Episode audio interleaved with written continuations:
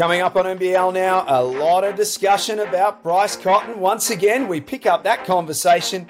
And are there any concerns about the Perth Wildcats? Will Melbourne United manage their minutes in the back end of the season? Must win game for the Brisbane Bullets on Friday night. And if we want to fast forward to Sunday, Sydney and Illawarra is going to be enormous. That is all coming up on Thursday's edition of NBL Now. It is the 8th of February. We are just about to start the second last round of the regular season. And wow, there are some fascinating games up for grabs, but some big talking points as well. I'm Jack Heverin, as always, on a Thursday alongside Pete Hooley.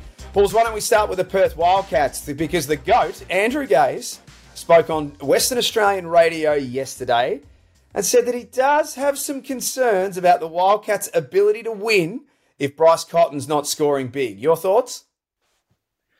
I mean, it's we've seen it, right? We've also seen the struggles early on in the season when Bryce went through that almighty slump that we're no one questioned his greatness and that he'd get out of it. It was just a matter of when, not if. Uh, and when he did break out of it, he put together an MVP season.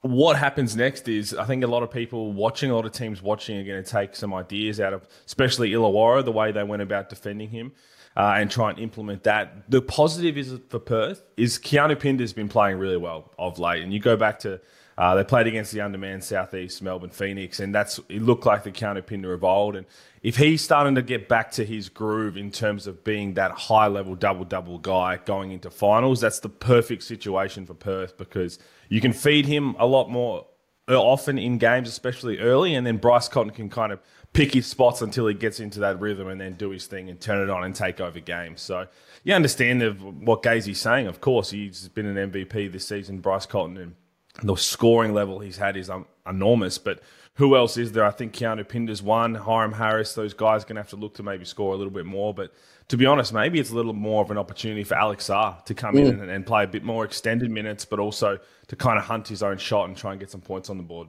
So that's what I wanted to ask you. Obviously, Cotton is the man. Pinder's had a really good second half of the season, and we've spoken on this show about how it looks like now he's worked out how to play within that Perth system.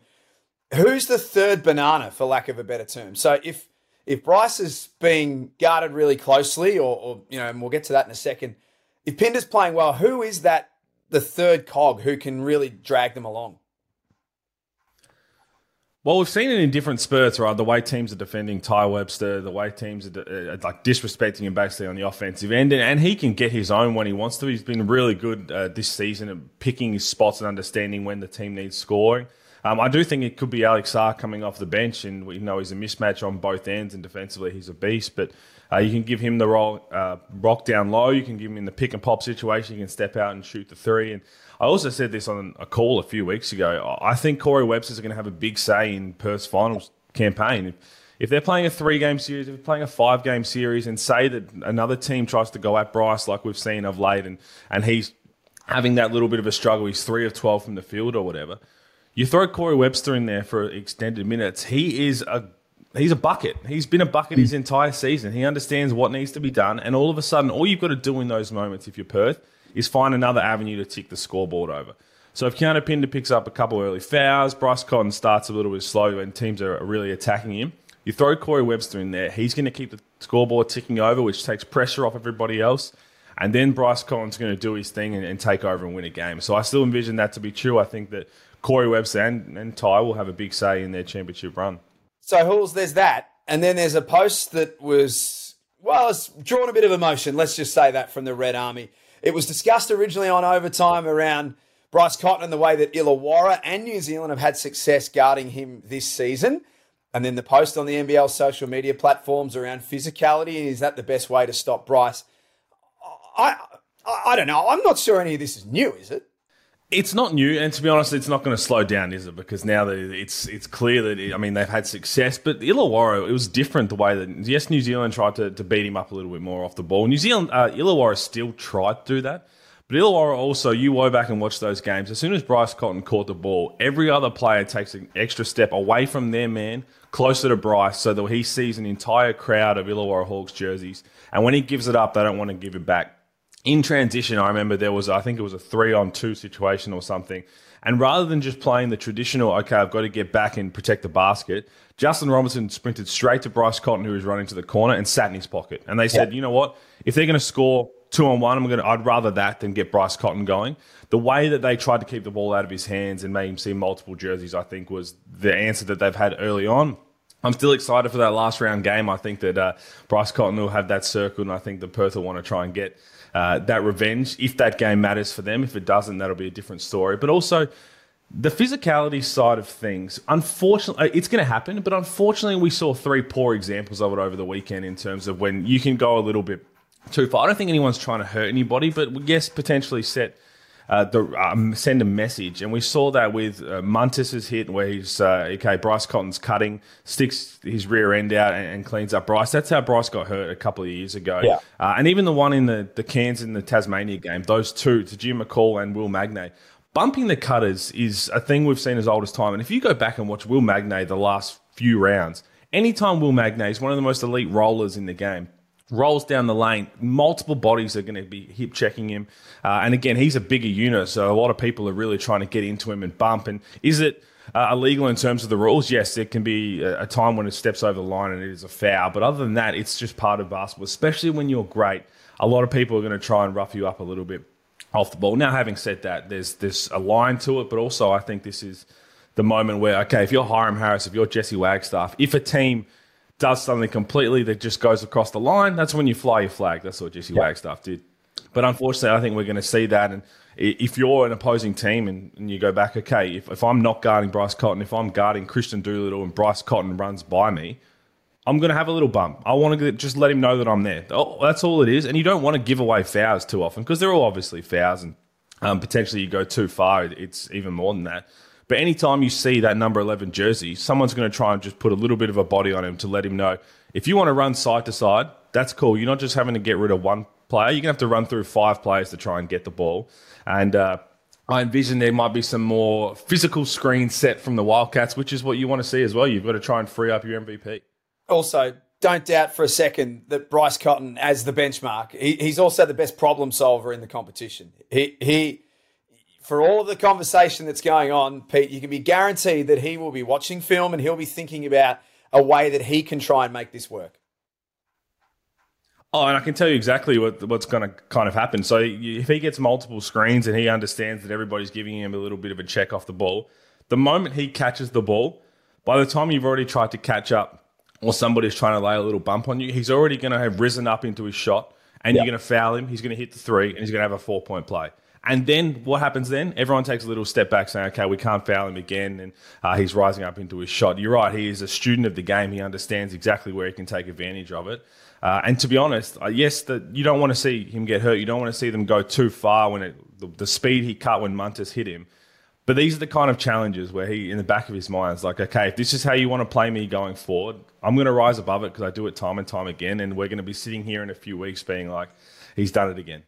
Yep, I agree. He'll he'll crack the code, no doubt about it. To Melbourne United, uh, just from a, a, man management point of view, we kind of touched on this a little bit yesterday with Ruck. Uh, they've locked away top spot. Not a lot for them to gain out of the, the, the remaining two rounds of the season, except for getting to the point where they can play their best basketball.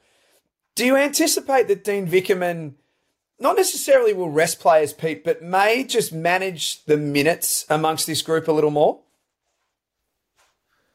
Managed minutes for sure, and that's what Dean Vickerman has done every single year. And why wouldn't you, right? Because especially with now with the FIBA break position where it is, no one's going to have any unbelievable momentum going into the finals. It's going to be a level slate, which, to be honest, is kind of exciting to think of. Everybody has a chance to get fully healthy. Everyone's coming in off the same amount of break, and uh, whatever happened previously, whether you've won the last three games, whether you've lost the last three games, everybody's feeling good going into finals. But Dean Vickerman is he's notorious for okay, we still want to be playing our best basketball. We don't want to lose the last couple of games when you've played so well throughout the year, and no doubt that they want to uh, finish on top with a very uh, attractive record, which is the way they're heading.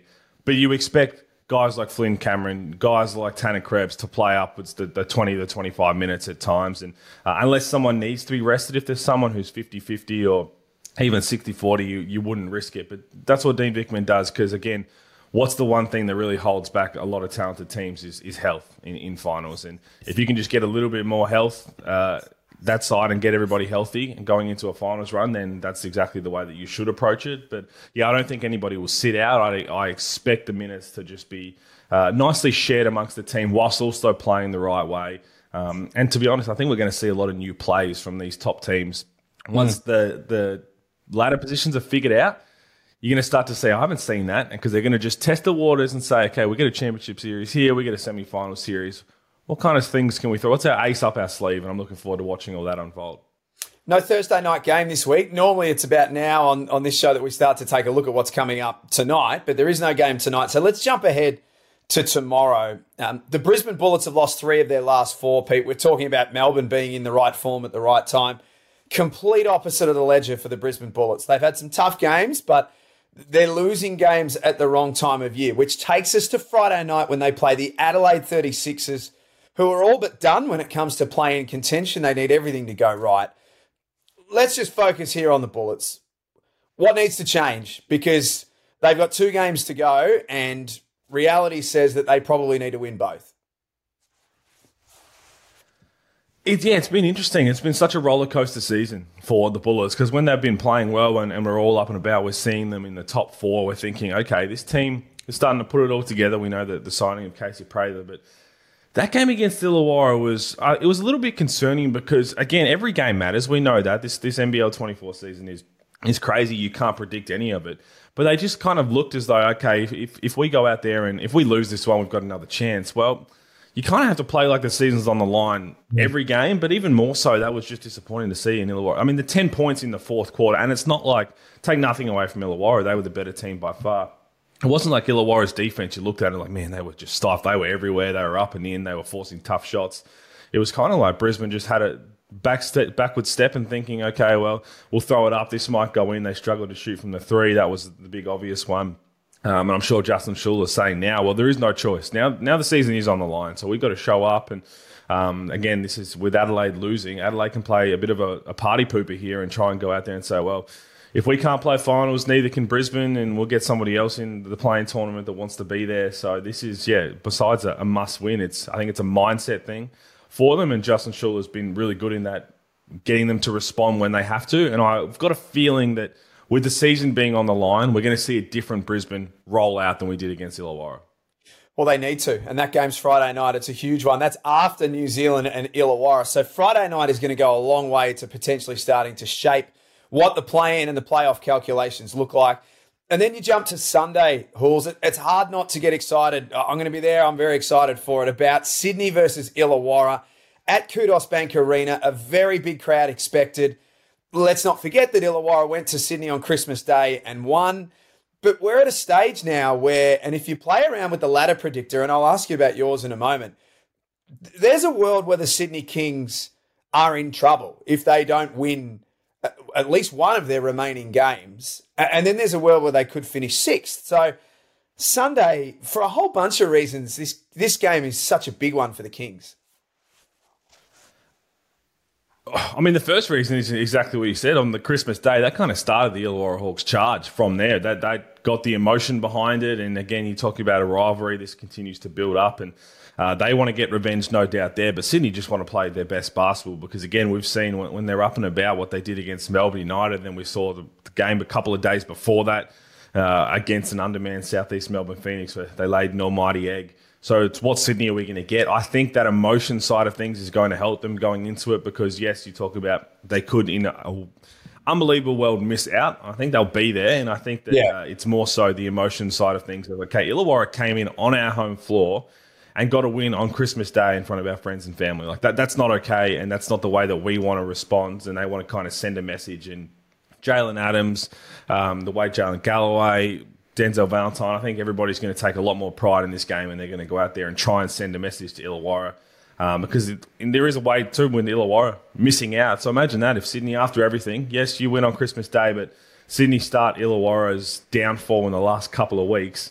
That's going to feel good for Sydney. They're not going to care about Christmas Day. They said, no worries. Well, we're in the play-in tournament. You're watching from the couch. So all of that will be playing on Sydney's mind. And it's a challenge for both teams. That's going to be a cracker. Now, we're back in the lab this morning. Liam Santamaria and I are going to get back in the run home lab and try and work out the last two games of the season.